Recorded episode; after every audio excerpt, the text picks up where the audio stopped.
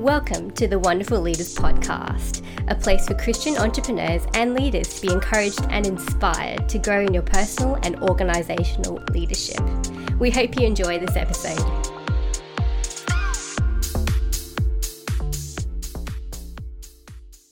Hello and welcome to another episode of the Wonderful Leaders Podcast. And I have a very special guest, Arianna Walker, today. And Arianna is a pioneer, a sought after communicator author and leader with over 25 years' experience in developing people, leading teams, and coaching individuals, especially in the area of mental, emotional, and spiritual well-being.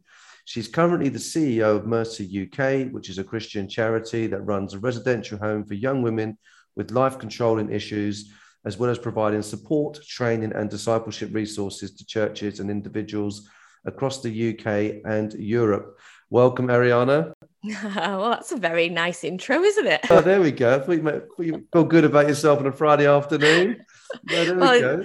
Yeah, no pressure. You know, the whole, it's even called Wonderful Leaders. So I'm a little bit like, oh, I know. It's like I a know. bit of expectation right there. yeah, that's right. Just just relax. The people that the listeners know me and know that I'm not a wonderful leader. So it's fine.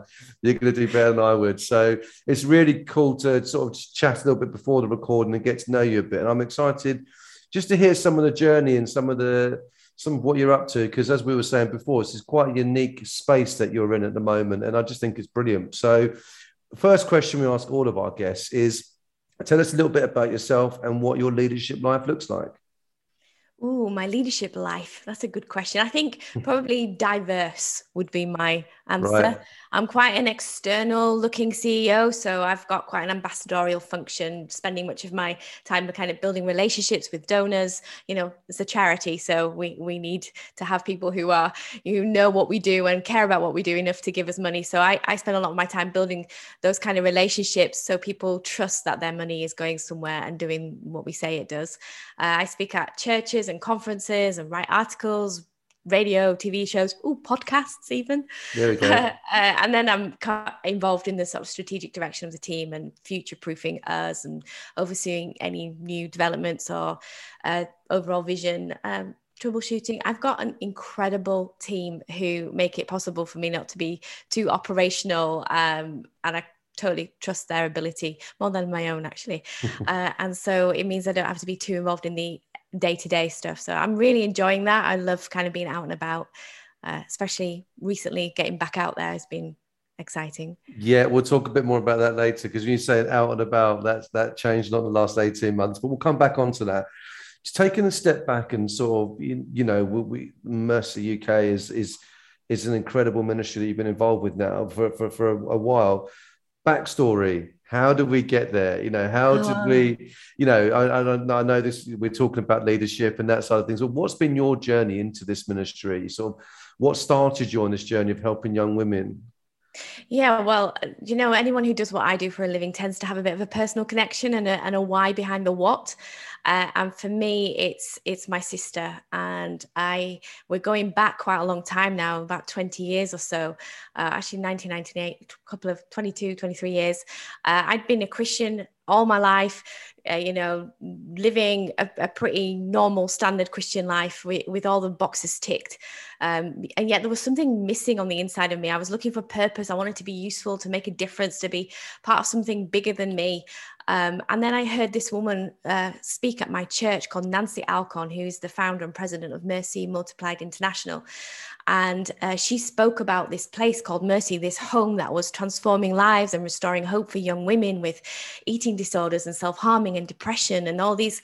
And she told a story after story of, of, of success and the way God was changing these women's lives. And literally, I felt like a fire just was lit on the inside of me. And, it, and I was just I felt like burning all over my body, quite a kind of spiritual experience actually. Um, and she got us all to stand, and I remember praying, raising my hand. I don't even know if I was supposed to, but I raised my hand and prayed one of the most dangerous prayers you can ever pray, which was, Lord, send me. If there's any way I can be involved in anything like this, then I want to, to do that. And I had in my mind at that moment, you know, nameless, faceless young women who I could be part of helping. And I didn't know when I prayed that prayer that the first home I would ever open would be my own home, and the first young woman I'd ever help would be my own sister. Um, wow, that is that is kind of how it how it started. I know that's very vague, but uh, my sister is ten years younger than me, uh, we raised in a Christian home. She once she was 12, started behaving differently. And by differently, my parents called it rebellion. They had no other framework. They were pastors, they were missionaries for a long time. So so so they called it rebellion, but it was, you know, she, she's backsliding, she's in with the wrong crowd, she's uh, misbehaving, she doesn't want to go to church anymore, she doesn't believe in God, she's um, drinking, she's so from 12 to 15, there was all these dysfunctional behaviors happening in her life. Uh, and when she was 15 was around this time that I'd been hearing about Nancy and Mercy, and I'd had this whole encounter with God. And my mum rang me not long after that, saying, "You know, your sister, your sister needs help. We don't know what to do, and we think if she maybe moves back to Bradford, joins your church, because obviously we had a, a quite a big youth ministry, uh, and, and gets away from this bad crowd that she's in, we think that could help her. We just don't know what else to do." Um, about six weeks into her being with us, it became really clear that she wasn't rebellious and she wasn't you know I, I actually found and saw for my for the first time what brokenness looks like for a christian christian brokenness. It looks different. Wow. It came out that she'd actually been abused um, sexually abused by a man who had met her in the local playground when she was 12 and for three years she'd been living in hell and nobody knew and she didn't know where to go with that. And all the behaviors that we thought were rebellion were, in fact, brokenness. They were uh, coping mechanisms. They were ways that she could try and kill the pain inside. Uh, so yeah, it was it was something that then made me pick up the phone to Mercy in America and say, you know, my sister needs help. She was living with us. She stayed with us for three years. So when she was 18, um, she was able to go to Mercy and be the first young woman from the UK to be accepted onto the program in America. We hadn't had anything started here yet. Uh, we we looked everywhere for something similar. You know, she didn't need a place that would just help her get free from the drugs. Uh, she needed a place where she could work out where was God. When she, you know, it's different when you when you go through tough stuff and then you meet Jesus and suddenly your life is like oh my gosh Jesus can heal me and he's fixed me. And you know but what if you knew Jesus all along? What if when the bad stuff happens to good people what about when the suffering comes and when the trauma comes and yet God has been a part of your life your questions aren't the same. They are where was he and why did he allow it and what you know why? Uh, so that's where she went with all that to mercy and Mercy's a place where those questions are a, a good place to ask them. God's really difficult to miss, and He answers them for Himself. Wow, what an incredible story! And thank you for sharing that. That was really, uh, yeah, that was really amazing to hear. And and and and and how did that how did that journey look? I suppose. And then secondly, is that so? That was the springboard for you being involved with Mercy UK. I would call it a catalyst for sure. Right. Um, I had joined a small group of uh, volunteers, women in our church, who said we wanted to uh, see something like Mercy established in the UK. My pastor was really supportive of that. He said, I just need you to know our church is not going to do it. If you want to do it, we will help you, but it needs to be its own charity, its own ministry. And right. that was very wise of him, actually. Uh, and we worked together with, with Nancy and her team. And over the period of about five years, it was, I mean, Mercy doesn't exist without home. And none of us had the capacity to you know just buy a home for mercy to use. Uh, it was very much miracle after miracle and i often look back on that and i know how important it is when you start something when you are a pioneer of something um, that you have the miraculous. Because when it goes wrong and when it goes gets hard and when it gets tough you need to be able to look back and go it wasn't me that started this. It wasn't my idea. It was god's idea. It was it's his ministry his mission. And he is the one who actually allowed it and made it happen because we couldn't have made that happen ourselves. Um, and that's the story of mercy in the uk you know someone came forward at a conference heard uh, the vision of Mercy that we wanted one in the UK and said, I think I can help. If you apply for funding, we, we may be able to help you with a home. And we did, and they did. Uh, and the rest is history, really. That's amazing. And just quickly sticking on funding, Uh, we may, only because you mentioned this before the, the recording started, it was sort of your funding strategy is quite sort of unique and quite specific, isn't it? So you do share, yeah. Well, it's a crazy say... business plan. Any business person listening to this right now, please do not do this unless God tells you to. We don't charge at all for the residential part of what we do, which is the most expensive. It costs twenty thousand pounds for one young woman to go through our home. Uh, we don't charge her for that. Uh, we give ten percent of all our unrestricted donations away to other churches and charities and ministries. Uh, and we don't take any government funding that would dilute the message of the gospel because we know that those young women's freedom and wholeness, that journey is entirely based and centered around Jesus and their relationship with Him. So we need the freedom to be able to uh, say that and uh, lead them in that. So, uh, yeah, it's it doesn't make sense. It absolutely 100% needs miraculous provision. Uh, it costs around 1.2 million pounds is our turnover at the moment, uh, and all of that is raised through kind and generous people, uh, faithful wow. people. Isn't that incredible? And just and how long have you been on this journey for with Mercy UK? It is in fact our 15th birthday this year. Whoop, whoop. Um, so that's when I officially started to lead the team. Um, but I have been involved from a volunteer, like when I first heard Nancy speak, I was five years before that. So it's over 20 years of involvement. Wow, amazing. That's brilliant. Now I'm going to shift gears then slightly, but I want to, you know, a, a, around some of the areas we've been discussing. I want to ask about, you know, the ministry is all about promoting freedom and wholeness and just some of those little nuggets you've said there. And I wish I was taking notes. I'm going to, they're brilliant. But tell us a little bit, tell me a little bit about your, I suppose, your perspective and your experience about emotional wholeness in the area of leadership. How do you how do you see that? How what have been some of the, your your experiences of that? Yeah, I see. I mean, we we lead from who we really are, not yeah. from who we want people to think we are. So who we really are really matters. I think the best leaders are safe ones, ones who are not necessarily kind of perfect in the way they do everything, but they're authentic.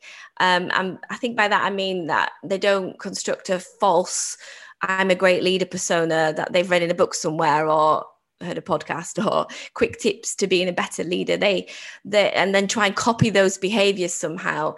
Um, what I mean is people who are genuinely, authentically on a journey and are prepared to work on themselves first, to lead themselves first, right. uh, who are working on their imperfections, who create an atmosphere and a culture where there's a, an understanding that we're all on a journey, um, that they're just, we're all trying to grow and change and mature and and as a leader i'm going to be the one to lead me and then lead you, not not the other way around. And it's going to be the real me which means i have to apologize quickly when i get it wrong which means i'm constantly working out ways to be the best version of me uh, learning to forgive quickly learning to uh, communicate honestly and openly about my own weaknesses and my own strengths and my own personality type and taking the time to understand other people so that we can communicate better. I think one of the things we teach our residents that Mercy is that freedom and wholeness is is a journey. It's a lifelong journey that we're all on together.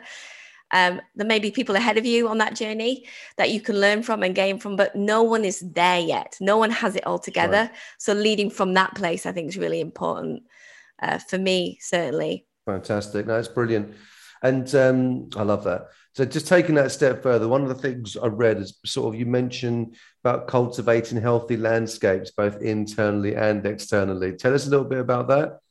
Yeah, that's what I mean by kind of leading yourself, kind of leading from the inside out. Right. Um, you know that that committed to cultivating like landscape if you look at your garden you, you have to pay attention to what grows there uh, which means you have to be really deliberate about planting things watering them feeding them taking the weeds out. And i think we we have a responsibility to do that ourselves within the landscape of our internal being. And that is uh, we're tripartial. We, I don't know if you've ever heard that term before. Uh, you know, we're soul, we're body, we're spirit. We're made up of those parts, and we are ultimately responsible and solely responsible for leading those parts of us. No one else does that for us. Our soul is made up of our mind, the way we think, our thought patterns, our emotions, how we feel, and how we allow those feelings to determine our actions and also our personality that's in the soul area the way we see the world the, the value we place on certain aspects they're all caught up in the soul area and we need to be people who learn to lead those areas of our souls well um, so many people i find don't have a good grasp on their own internal landscape. They don't commit to cultivating it. They don't know themselves that well. They don't know their own, uh, the way they tick. So, um, you know, I just think committing as a leader to your own emotional well-being your own mind uh, you know taking thoughts captive you know renewing the mind like it says in the bible and actually having the tools to do that and then actually doing it.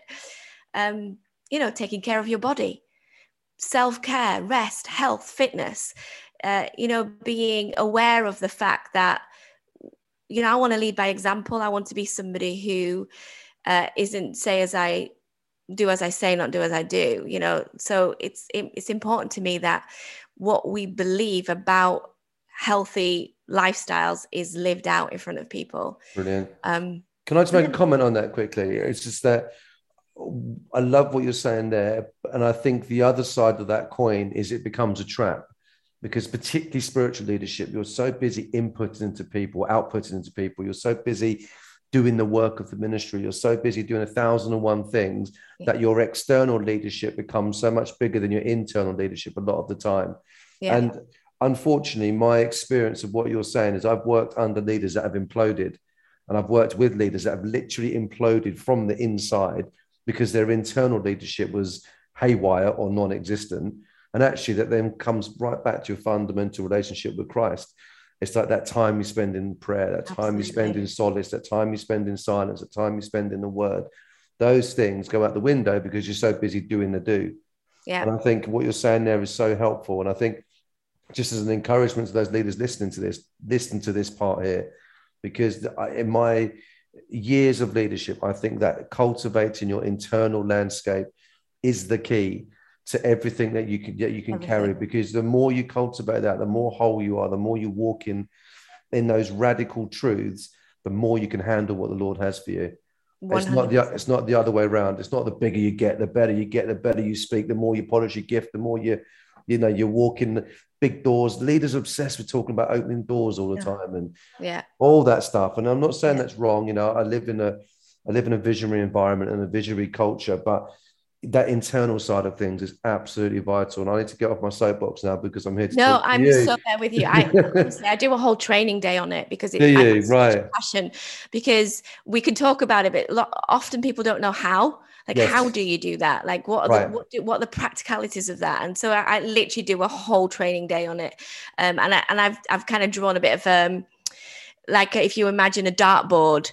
Uh, and the, the bullseye in the middle, that's our being. So that's what I've said about being tripartial. You can split that little dot in the middle into our soul, our body, and our spirit. We are solely responsible for those three elements of ourselves. Brilliant. Even God doesn't actually do that for us. He doesn't, you know, get our mind sorted we do that in partnership with him. So we that's ours. And then if you imagine the next ring around that that's where our resources our responsibilities and our relationships rest. So that's how we then those are the things that touch us as a as a human intimately and directly. So our our resources which is our time our money our passion our energy you know our vision all of that is is in our resources. And then you've got your relationships which speaks for itself and then our responsibilities the things that we said we would do and achieve and that we're responsible to doing. Those those touches immediately. And if we are people who lead ourselves well from that center point with christ in the middle there Uh, leading ourselves from the center, those three elements of our lives extended instantly improve, instantly become more stable, instantly become safer. And then you've got the outer circle of the wider sphere of influence, if you like, which is the people, that's where the people sit who know you, but you don't know them. So they're, they're, they're your platform, they're your wider range of people who may hear your voice or your message or watch your leadership or maybe attach to you indirectly, um, you know, who we do have ultimate responsibility for. They are safer too when those inner zones are taken care of. I don't know if I describe. It's hard to describe without a visual. No, I was, going to say, where can we book onto this training day? This is brilliant. no, that's, yeah, I, am working on it. I, I, this that's my own future kind of plans. I've, I've got a little website going. I really do feel actually called to spend a little bit more time equipping and empowering leaders um, in this area because uh, you know I've got of you know 20 years of working with mental health and well-being and the psychology of of taking care of the, the inner world.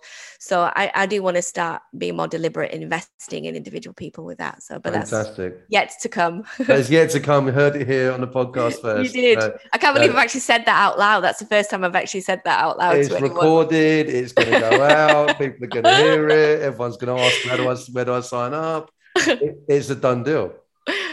there we go. That's brilliant. Really, that's fantastic. I'm going to segue slightly and ask a slightly different question, just sort of um, based on something you said earlier. You know, 2020, 2021, with 18 months of disruption. How's that kind of a big question, but how not how's that been for you? But how have you navigated that both as a leader in terms of the ministry, but also personally? How's that yeah. look for you? Um, let's start with personally. I think it was a really interesting time. I think early, early days when we were full lockdown and the whole world changed overnight. Um, we had some big decisions to make as a, as a ministry, which we we navigated with God very much at the center of that. He gave us some very clear instructions. I might talk about that in a minute. But for me personally, once the kind of initial um, crisis response had died down, I found myself in a really interesting place actually, where, you know, weeks went by where I didn't get out of my pajamas. I was working from my laptop in my dining room. Um, and it was all a bit, it was interesting that I, I, I suddenly realized that the year before had been probably my busiest year ever. Right. I was hanging on for dear life to God to to the, the demand was insane i couldn't start my day without on my knees going god if you don't turn up today i'm not going to make it if you don't come through for me. I don't know what to do.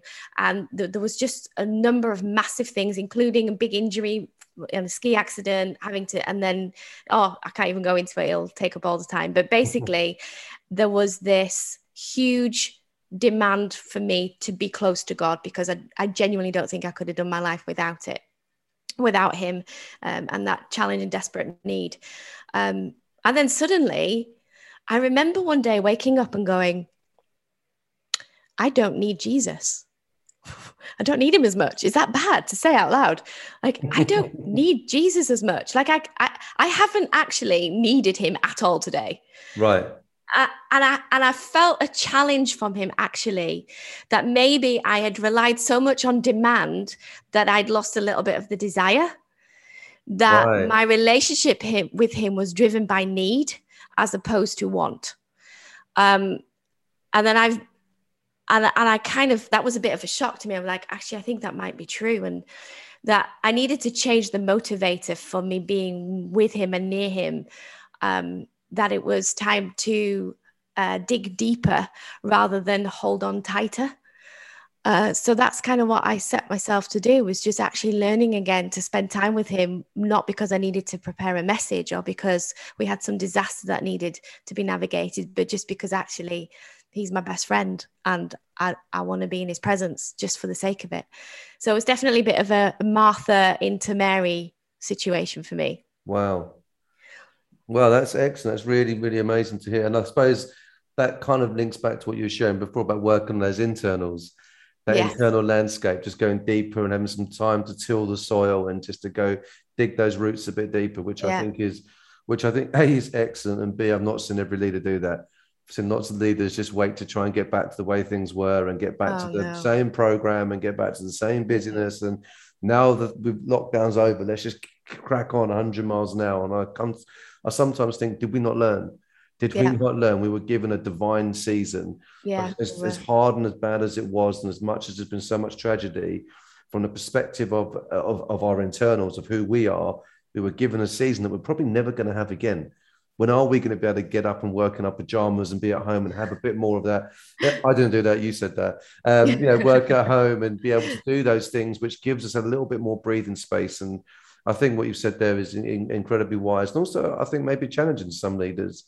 Um, and the, in terms of the ministry side, you know, how did you yeah, navigate you know, that? Because you know you're in a home and you've had you know yeah we, we had all sorts of things. Yeah. There was lots of fear around our giving like I, I, did describe our crazy business plan. So of course we rely heavily on people's indiv- individual people's um, giving every month you know some people give 5 10 15 20 30 pounds a month um, and that's our bread and butter we have obviously big events that happen well we lost 40% of our income overnight as wow. a charity.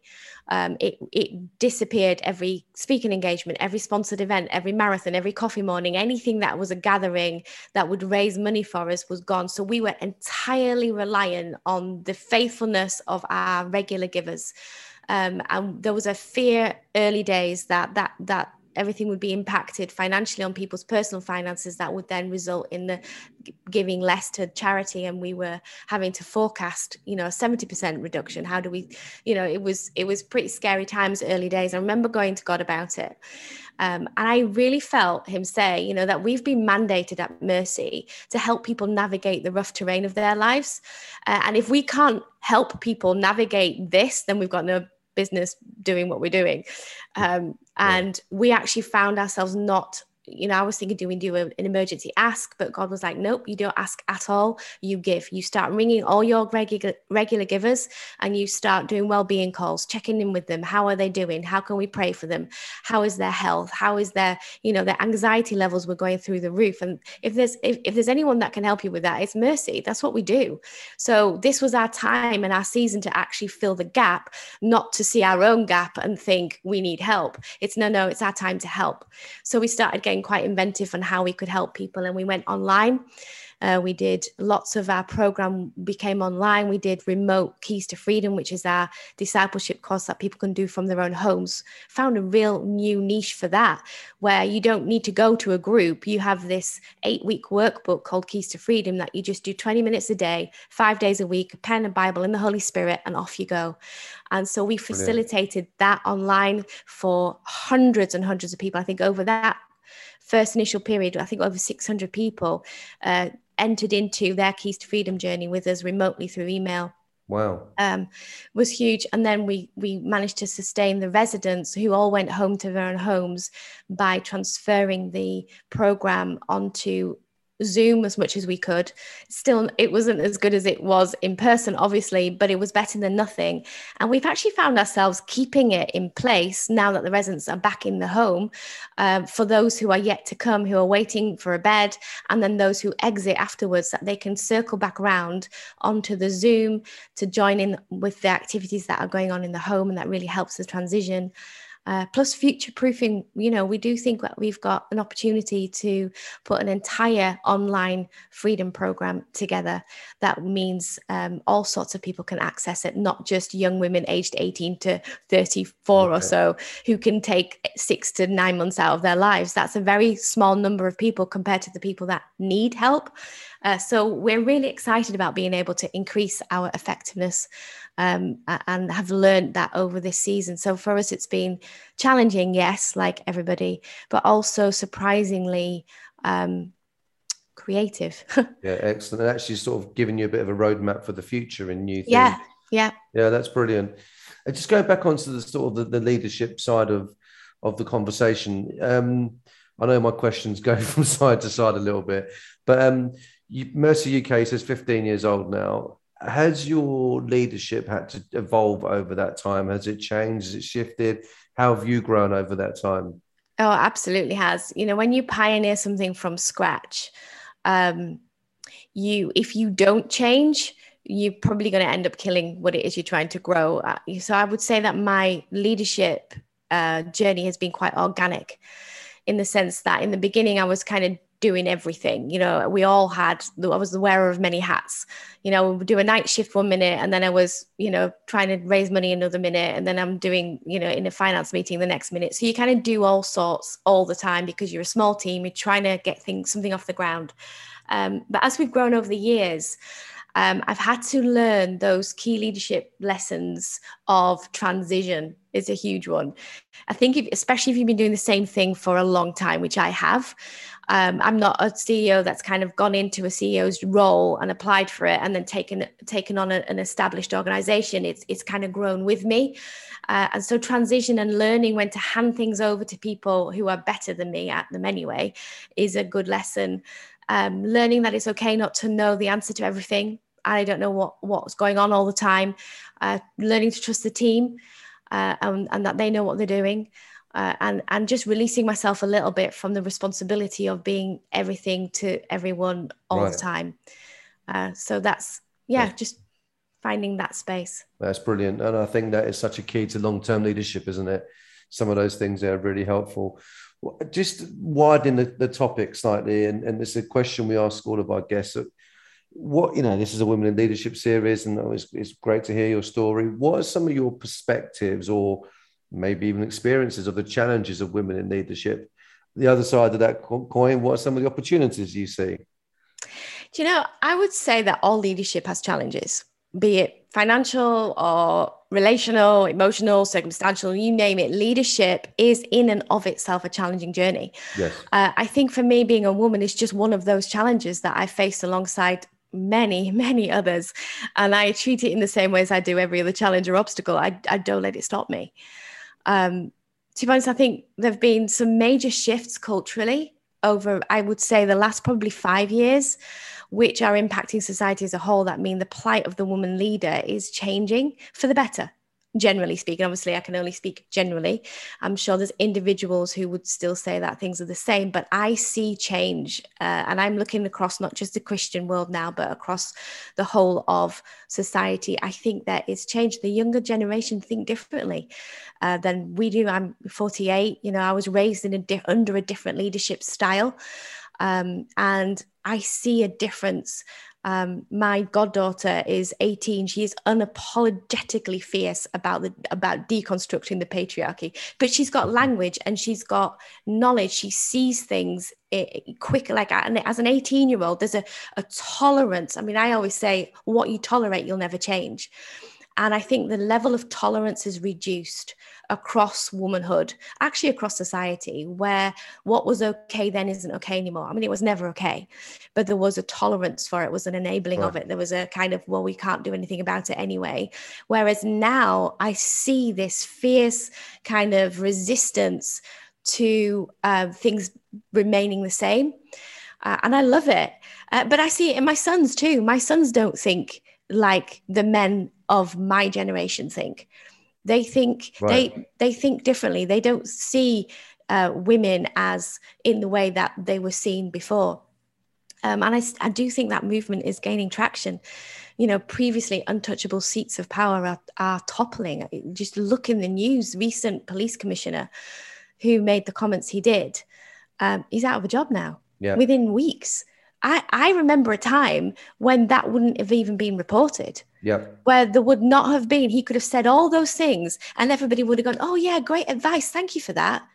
I'm I must make myself, you know, more informed on the law because I want to keep myself safe. So there is a shift I've I'm seeing that is encouraging.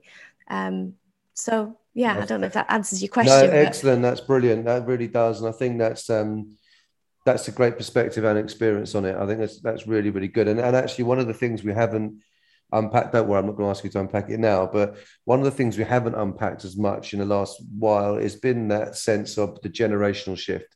And you're mm. absolutely spot on. I mean, I see it from many different perspectives and different things I'm involved with, whether it's in business or digital or or in the church or in leadership. There is a massive generational shift. Yeah. And it's about maintaining those core values through the generation, but letting them express themselves in a fresh way. And I think that that that sort of leveling of the playing field is is hugely going to be a big part of that. And yeah. um, and and I think as Christian leaders, we've got to get that right. Yeah. We have to get that right. We have to engage in that proactively. Yeah, and I would say as a woman, I think it's important for us as women in leadership to recognize it and not to keep, you know, you need to not take a photograph of how it was right. keep relating to people as if it's still like that.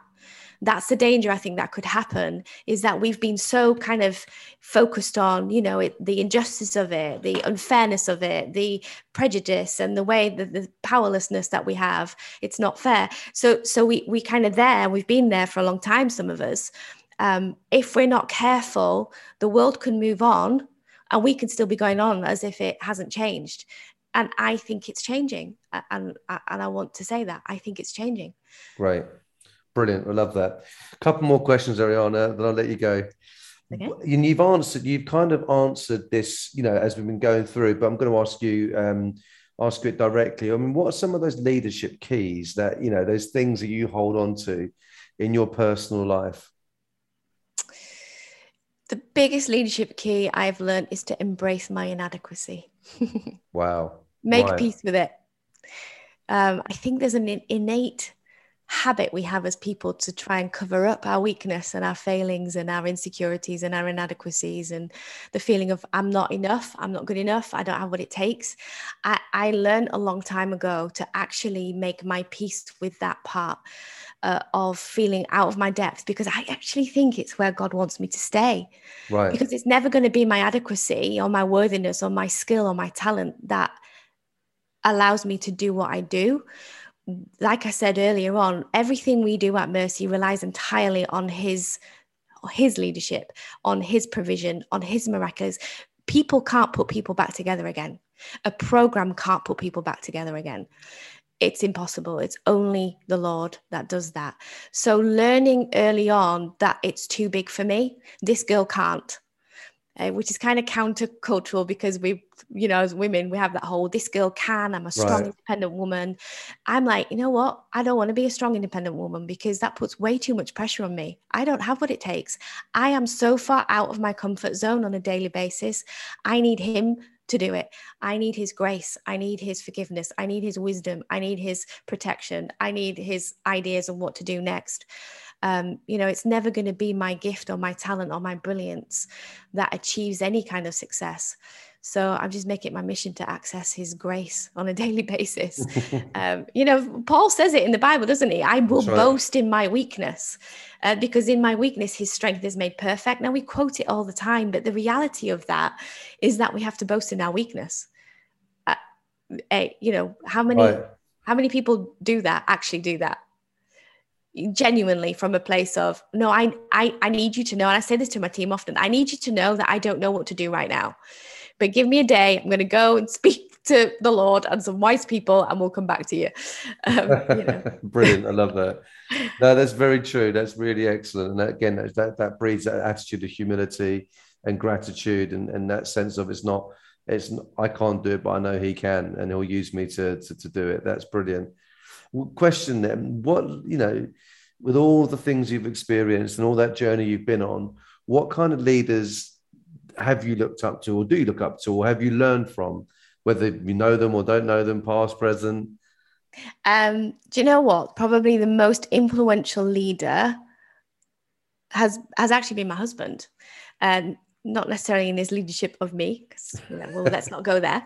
Uh, but he a different is podcast. different podcast. He he's a CEO of a large housing association, and he's a direct opposite personality type to me. Right. Um, he is inherently consultative, whereas I am inherently directive um, I have to work really hard to listen before I speak, to create a round table instead of a board table where, where, I sit at the head and tell people what to do. He is, we've been married almost 30 years now, and, and we've definitely rubbed off on each other. And I so admire his intentional making of space for other people's voices around the decision making table. And I've seen the value of that outworked in my own organization as a result.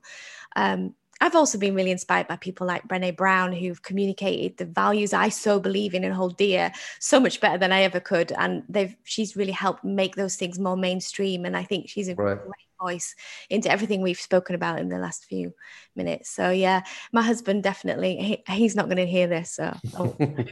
your husband and Brene Brown. There's, there's two. That's it.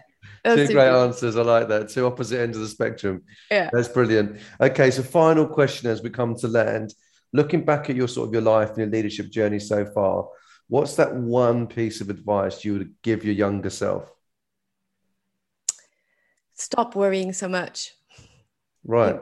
You know, just not meant to carry the weight of the world on your shoulders. Just do what Jesus tells you to do. Hand him the load. Keep doing that. You'll be all right. Wow. You make that sound so simple. I know, right?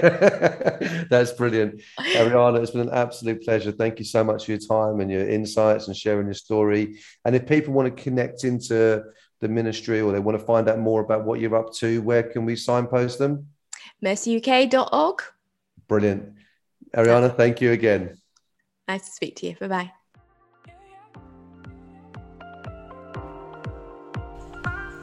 We hope you've enjoyed this episode of the Wonderful Leaders podcast. To be part of the community, join our close Facebook group and follow us on Twitter and Instagram. Simply look us up at Wonderful Leaders and we'll see you there.